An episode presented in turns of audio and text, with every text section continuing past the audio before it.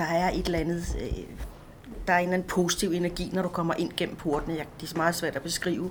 I forhold til Amager, der kan man faktisk sige, hvis man sådan går ind gennem dørene, så opdager man faktisk, at det her nok i virkeligheden er det sted, hvor der er mest kunst. Man føler sig accepteret, og man føler sig velkommen, og der er plads til at gøre det, man er god til, ikke? Altså finde det, man er god til. Det er jo sådan, mennesker udvikler sig. Det er jo beset. Man føler, man kan noget. Og man er nogen, der gerne vil videre i livet, synes jeg. Vi udstiller jo også selv her, ikke? Jeg har en masse hængende nede i bunden dernede. Vil du se den? Ja, meget gerne. Du lytter til Amagerstempel, en podcastserie om Amagers særlige steder og de fortællinger, der gør dem betydningsfulde. I dette afsnit skal vi se nærmere på en usleben kunstperle, der faktisk fylder 90 år i år. Velkommen på den anden side af broerne.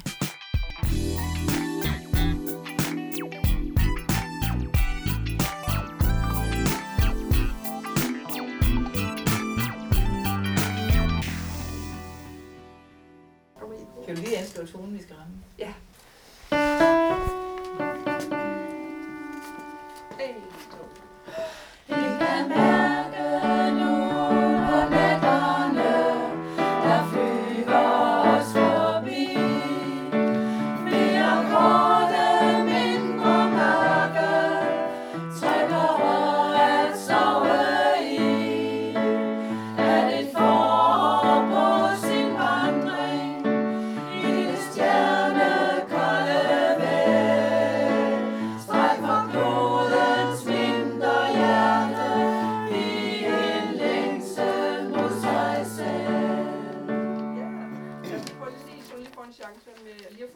Her var det korfødderne, Kofoeds Skoles officielle kor, der med Tove Ditlevsens ord sang februar ud. Til marts har Kofoeds Skole eksisteret i 90 år. Først på Christianshavn, hvor skolen blev grundlagt som Danmarks første sociale institution. Og så her i Nürnberggade, hvor jeg har fået lov til at høre koret øve sig. Kofoeds Skole er ikke bare et tilbud til personer uden for arbejdsmarkedet, der kan komme og dygtiggøre sig i et af de mange værksteder. Det er også et sted med en helt særlig atmosfære. Det lille lokale koret øver i står i kontrast til sneen, der flyver uden for ruden på denne iskolde dag. Herinde er humøret højt. Der hilses hjerteligt på hinanden, deles anekdoter fra vinterferien. Linda og Gitte har taget fødselsdagskage med. Leila går efter kaffe. Koret har 2 sopraner, en håndfuld alter, en enkelt basstemme og masser af historier med sig. Men alligevel så kan vi jo synge i kor. Ja. Altså, der er jo rigtig mange kor, der har forskellige lig i lasten, eller hvad du vil kalde det, ikke? Forskellige historier og sådan noget. Men ja, forskellige udfordringer også, ikke? Altså. Men det er jo ikke det, der fylder noget. Det er mere det, vi kan sammen på en eller anden måde. Her er det Gitte, Leila og Linda, der fortæller. Man bliver altid glad. Man bliver glad at synge. Og så har vi et godt fællesskab, som du nok har oplevet her i pausen. Vi hygger. Og jamen det er bare det. Man er altid godt humør her, og det er et dejligt trygt sted at komme. Ikke? Jo, og så det tålmodighed. Vores lærer, hun har en fantastisk tålmodighed.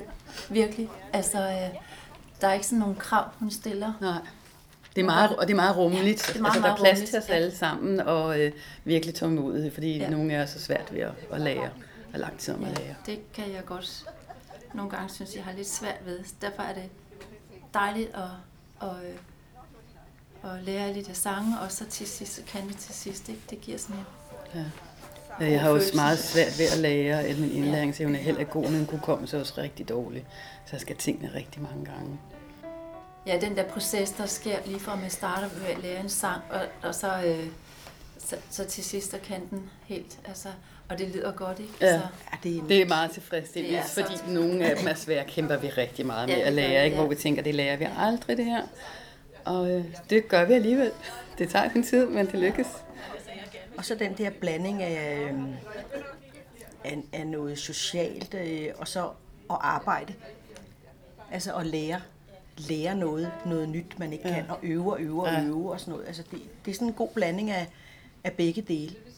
og jeg tror, alle i koret elsker at komme her. Ja, det gør det. Altså, det er der slet ingen tvivl om. Ja. Det betyder virkelig meget. Ja. Koret har også en helt særlig betydning for Kofoeds Skole. Han blev jo kendt som kordegnen. Her er det Kofoeds Skoles tidligere forstander, Ole Melgaard, der fortæller. Kofoeds Skole blev oprettet i 1928 og har fødselsdag den 28. marts. Og det var jo en periode hvor med kriser og stor arbejdsløshed i Danmark. Og den første skole lå jo på Christianshavn. Og grundlæggeren, det var kordegn af Christian Kofoed. Kofoed var kordegn ved Christianskirken.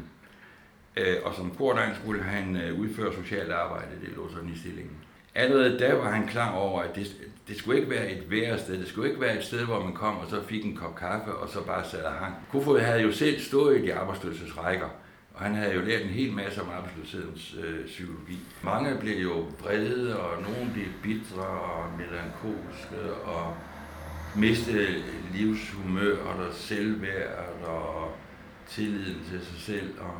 Og der skete, og alt det oplever Kofoed, og han tænker, at samfundet virkelig råd til at lade det her ske. Og han bygger det op med i begyndelsen med nogle værksteder, hvor de arbejdsløse kunne komme, og så kunne de stå og reparere ting til deres hjem. Kernen i det hele, det er jo hjælp til selvhjælp. At man skal tilbyde noget, og man skal forvente, at de der kommer og har brug for hjælpen, selv bliver involveret og selv er med. Det er jo sådan for så vidt en elementær humanistisk tilgang til socialt arbejde, og den er sådan meget, vi er på lige fod.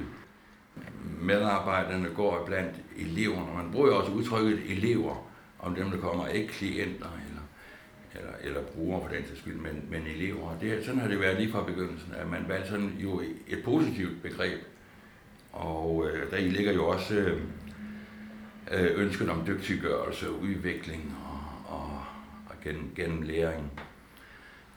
Dertil kom jo så undervisning, og den havde han jo hentet fra højskolebevægelsen.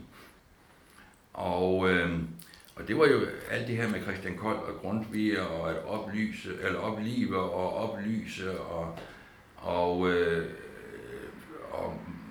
og tale med de unge mennesker og få dem til at åbne sig og få dem til at fortælle om deres visioner for samfundet og deres liv. Han ville hjælpe de der arbejdsløse med de der praktiske ting, og de kunne jo også få noget at spise på skolen. Men det han sådan dybest set ville, det var jo at muntre dem op, at give dem troen tilbage på, at også de havde noget at udrette i det her samfund, der også var brug for dem. Og at de fik selvværd tilbage. Ambitionen om at opløfte og oplyse er blevet skolens DNA. Altså vi taler jo om Kofoed-ånden, og det er altså det her med, når man kommer ind, ikke, og så skal man kunne mærke, at man ligesom bliver løftet op. Og al kommunikation skal jo være positivt formuleret. Det er en mangfoldig og broget gruppe, som kommer på Kofoed-skolen, og der er plads til alle. Og man behøver ikke skjule sig, man behøver ikke maskere sig, eller spille en anden, end den man rent faktisk er. Når man kommer om morgenen, og man så siger i jorden, op ad trappen eller den gang, det er morgen, for lige at signalere, okay, jeg har set, at du er i mit synsfelt. Fordi det ved vi jo godt, det er jo sådan, mennesker udvikler sig. Det er jo ved at blive set. Det er egentlig det sårbare, altså. Selvom Ole kalder metoden banal, kan det at blive set sommetider synes som en mangelvare. Ja, det er rigtig nok. Det er det. Men det kan læres. Ja. Det er også noget, eleverne lægger mærke til. Her er det Gitte fra Kofoeds Kor, der fortæller. Der er en eller anden positiv energi, når du kommer ind gennem portene. Det er meget svært at beskrive, men man føler sig accepteret, og man føler sig velkommen, og man føler, man kan noget. Når man kommer ind af porten fra Nürnberggade, står der en grøn sofa med et stort lærred hængende over sig. Overskriften herpå lyder: Hvad skal vi være stolte af? Under det er der skrevet ord som kreativitet, mangfoldighed, tillid, åbenhed og frihed. Bevæger man sig videre rundt på gangene, kan man støde på værker af kunstnere som Hans Scherfig, Henrik Heerup, Jette Gemsø og Claus Dillerang. Da jeg kom til Kofoeds Skole, så var jeg meget imponeret over den professionelle kunst, som der er herude, som Heerup og Scherfig vil repræsentere som de ypperste. Her er det Kofoeds Skoles nuværende forstander Robert Olsen, der fortæller. Da vi får Storm P-billedet, og det vi får ikke, vi har det opbevaret fra Ny-Karlsbergfonden, det er dem, der ejer det, kan man sige, men det er stationeret her efter aftale med dem. Så kommer der en studentermedhjælp fra Ny-Karlsbergfonden og siger, jeg skal også lige, samtidig med at jeg registrerer det her, jeg skal også lige registrere de her sådan, serigrafier, som I har af en kendt dansk kunstner fra 60'erne. Og hvad hedder det? Dem kan vi ikke finde. Vi aner simpelthen ikke, hvor de er. Og så til sidst, så får hun lov til at gå rundt i alle kontorer, og så finder man dem på et kontor, og man finder et af bederne inde på et toilet, hvor det sidder. Og det er jo lidt pinligt for os, og der bestemmer vi os så en PK, og vi har ansat, og mig bestemmer os for, at vi bliver nødt til at registrere al kunst, der er på Kofoeds Skole. Og så viser det sig faktisk, at udover de manglende registreringer af det her billede, som vi havde glemt, så var der faktisk også andre ting på skolen, som vi havde fået af i forskellige sammenhænge. Man kan sige, i forhold til Amager, og tænker jeg på sådan den centrale del af Amager, så er det jo ikke fordi, at der er mange sådan kunstperler på Amager. Og der kan man faktisk sige, at hvis man sådan går ind gennem dørene på Kofoeds Skole, så opdager man faktisk, at det her sådan nok i virkeligheden er det sted, hvor der er mest kunst. Men hvordan får et sted uden et flercifret millionbeløb afsat på kunstbudgettet så mange kunstværker mellem hænderne? Altså, der er jo rigtig mange af de kunstnere, som jeg har mødt gennem årene, som gerne vil være med til, at deres kunst ikke bare hænger på museer, eller hjemme hos dem selv, for den sags skyld. Og da Hans Scherfig afleverede et billede herude tilbage for mange, mange år siden, så formulerede han det nogenlunde på følgende måde. Jeg er glad for, at dette billede havner på Kofoeds Skole. Det er godt, at, og det var jo Hans Scherfig-retorik, at folket kan se dette billede, således at det ikke bare bliver købt af nogle folk i Nordsjælland, der sælger det, sætter det op på loftet, indtil det er steget i værdi. Jeg vil gerne, at min kunst kommer ud til mennesker. Altså, det er jo sådan set også en dimension, som er for mange kunstnere, at ja, selvfølgelig er det vigtigt for en kunstner at blive udstillet på et museum eller et galleri, men det er måske også vigtigt for nogle af de anerkendte kunstnere, der er, at komme i andre hjørner af samfundet, end bare der, hvor de normalt kommer. Og der er mange af de her mennesker, der er her, som har massive sociale problemer, hvad enten det er misbrug eller psykisk sygdom, som aldrig har været på Statens Museum for Kunst. Der er folk, som skal se kunsten i det offentlige rum. Offentlige rum, som kan være gaden, men offentlige rum, der også kan være en social institution som Kofoeds Skole. Og det er der, de får deres oplevelse med kunst. Altså det tror jeg sådan set er et bevæggrund for mange kunstnere. Kunsten er også en vigtig komponent, når det kommer til at løfte tankerne og humøret. Så har man jo i hvert fald på hospitalsområdet lavet videnskabelige undersøgelser, der viser, at jamen, hvis der er kunst på hospitalerne, så virker det afstressende på folk. Det kan virke helende på folk ovenikøbet nogle gange. Man bliver glad af at se på nogle af de kunstting, der er. Og det er jo fuldstændig det samme, der er gældende herude.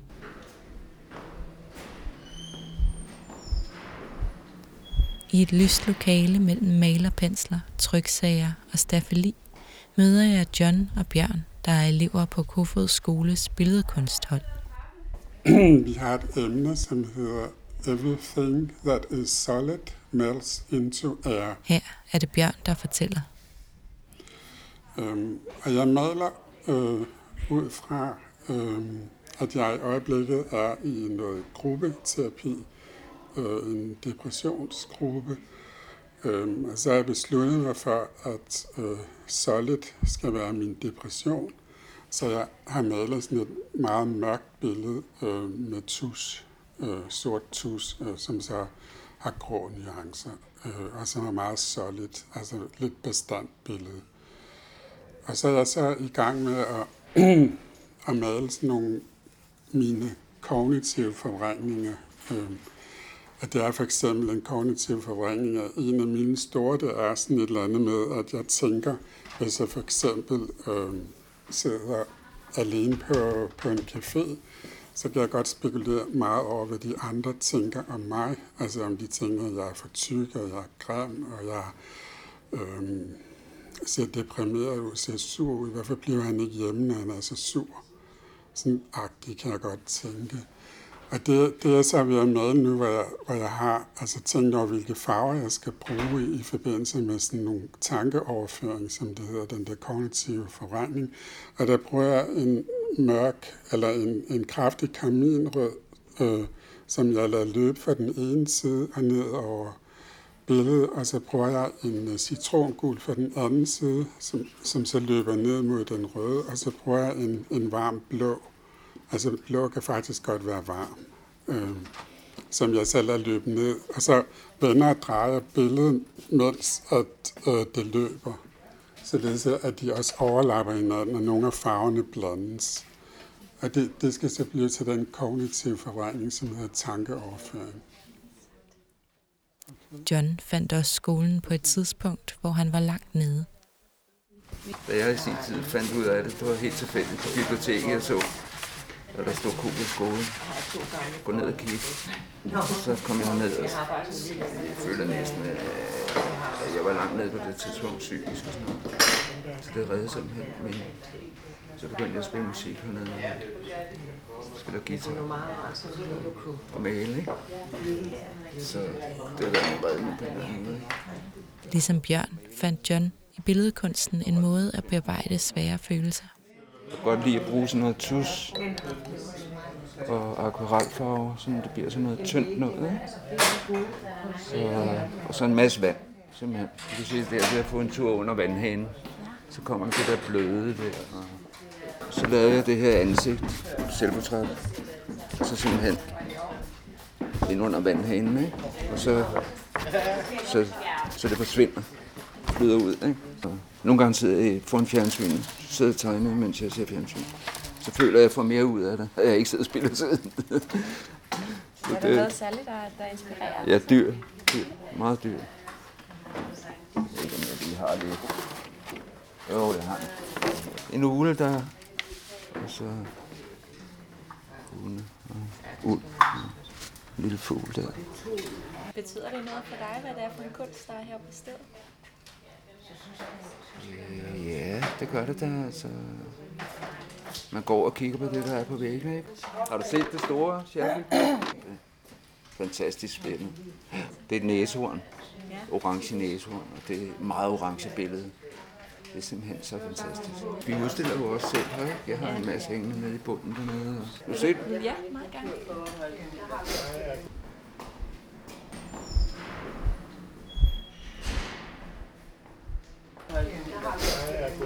Det er der givet skolen.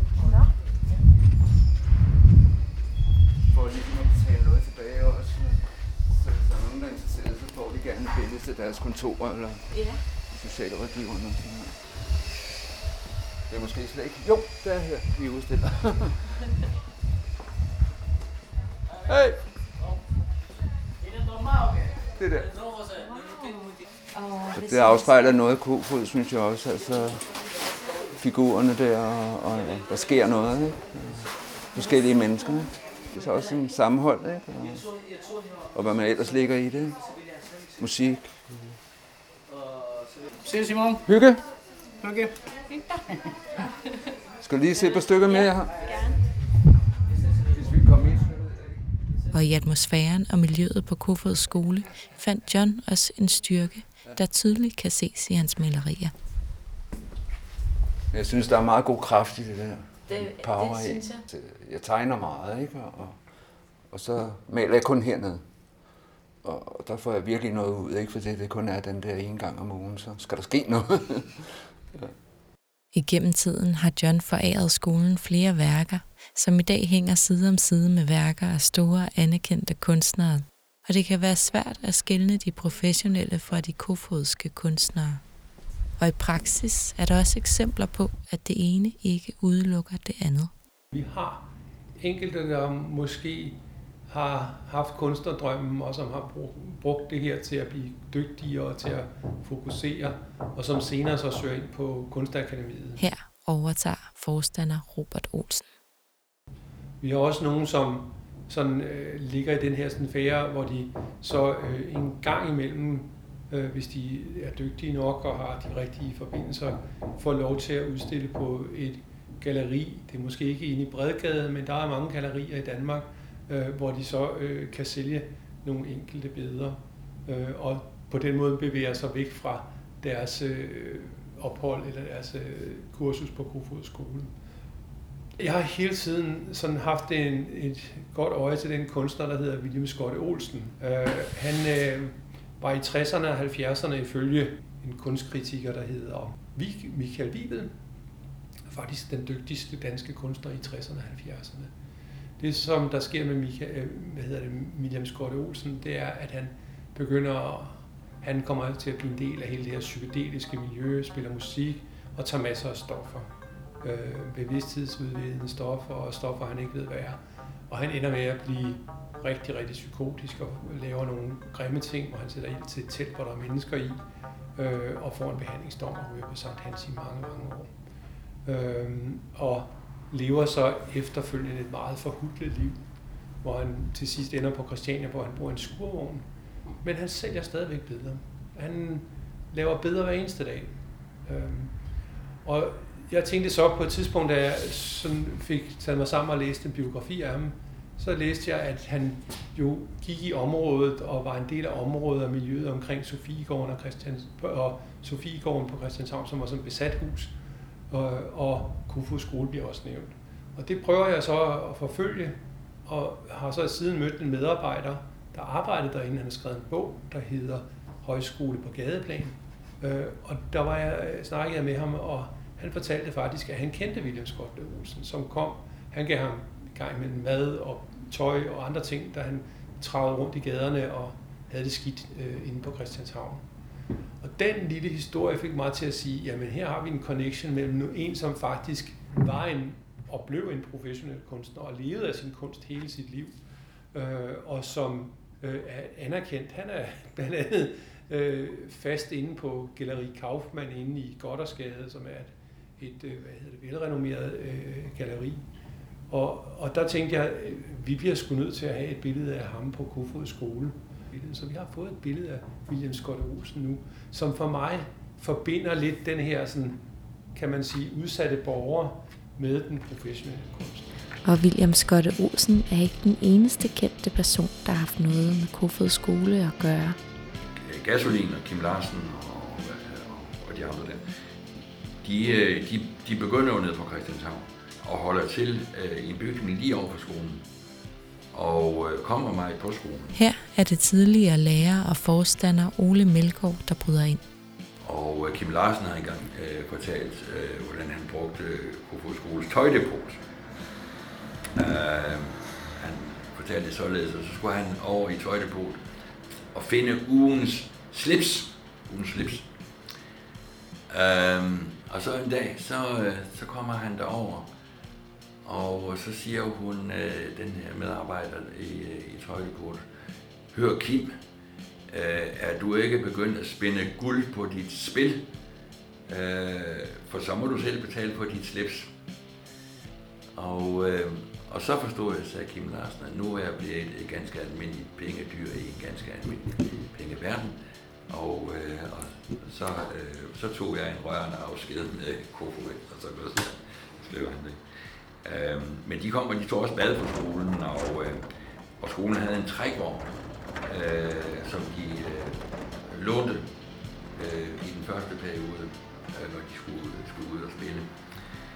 Og Kim Larsen og de andre har også været tilbage på skolen senere hen, altså med optræden. Anker Jørgensen, han har jo også været elev. Det var da han blev 18 år og skulle have stor løn, som han fortalte. Der blev han fyret, og så var der en periode på 9 måneder, hvor han gik arbejdsløs. Og de 9 måneder, Dem brugte han dels på Kofoeds Skole, hvor han gik til engelsk, og dels på et nærliggende bibliotek dernede, hvor han sad og læste. Han var over på Kofoeds Skole og fortæller om det, Anker Jørgensen der. Og så siger han noget i retning af, ja, og det er engelsk, jeg kan. Det har jeg jo lært på Kofoeds Skole. Så var der en kvik elev, som råbte, ja, det kan man sgu godt høre. Men det er jo ikke slå Anker ud, sådan noget. Det tog han jo i stiv arm også. Så det engelsk, han havde lært, det kunne bruges. Og han havde forhandlet både med Ronald Reagan og Margaret Thatcher, og så nævnte han en hel masse. Ja. Der er godt nok mange ting, synes jeg, man skal være stolt af. Her er det Bjørn fra Billedkunstholdet, der fortæller.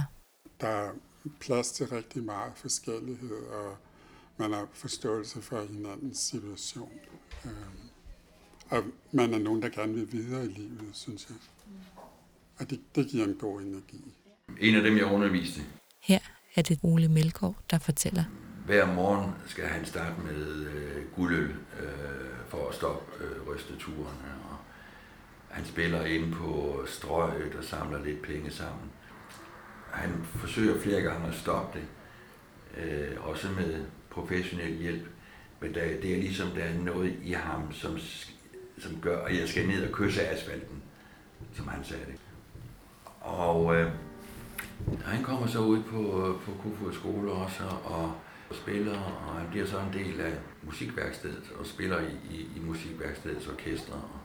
Så når han ligesom har trang til de her ture, jo, så er der noget, de skal. Og han klarer sig egentlig rimelig godt, drikker ikke så voldsomt mere, men der er jo ikke sådan store perspektiver for ham fremadrettet. Det siger han også selv til mig. Det jeg nu kan håbe på, det er jo sådan set en førtidspension. Så går der nogle år, altså til en juleaften på skolen. Hver år der fejrer man juleaften og elever, tidligere elever. Der møder jeg ham så igen, da han blev buschauffør nede på Sydsjælland, og altså har fået et helt andet liv. Så man skal virkelig aldrig opgive, selvom prognosen kan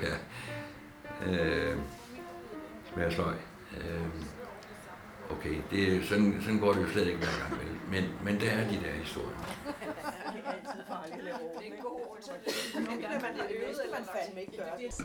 Det ord, der går oftest igen, når eleverne skal fremhæve det bedste ved Kofoeds Skole, er fællesskabet. Et fællesskab, der kan stå i kontrast til det samfund, flere af eleverne kender uden for Kofoeds Skole.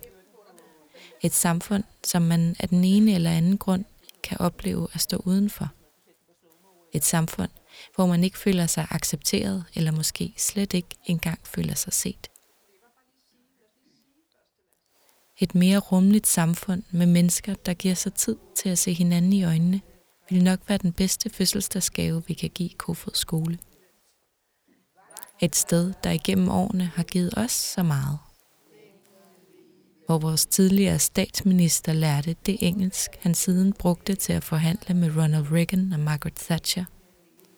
Hvor Kim Larsen gik i tøjdepotet, og Gasolin lånte trækvogne til at transportere instrumenter omkring til deres første koncerter. Hvor nogle af Danmarks mest anerkendte kunstners værker kan ses kvitterfrit. Hvor en hårdt prøvet alkoholiker vendte sit liv og blev buschauffør.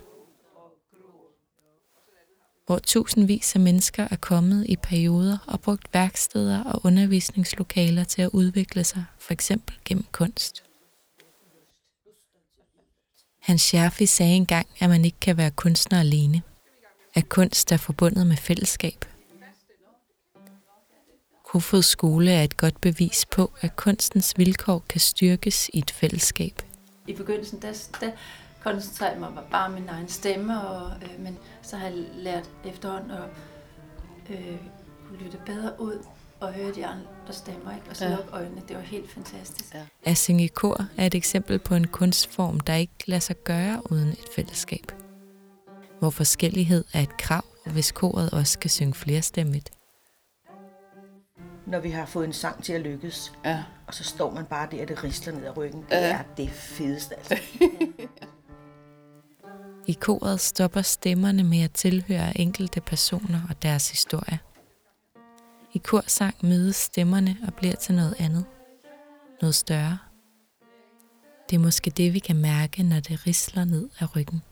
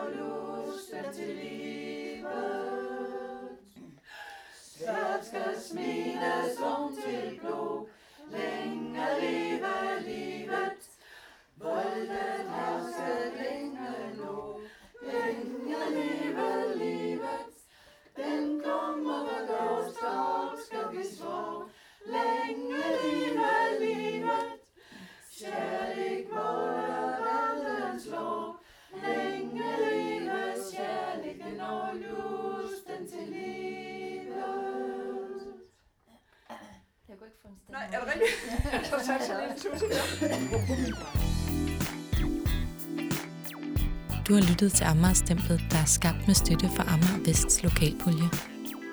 Jeg hedder Lia Kjær Lindstor. Det er mig, der har tilrettelagt og produceret serien. I næste måned vender jeg tilbage med en ny Amager-historie. Og i mellemtiden kan du følge serien på Instagram. Og hvis du har tid, må du meget gerne give serien en anmeldelse på iTunes. Det gør det lettere for andre at finde podcasten. Tak fordi du lyttede med.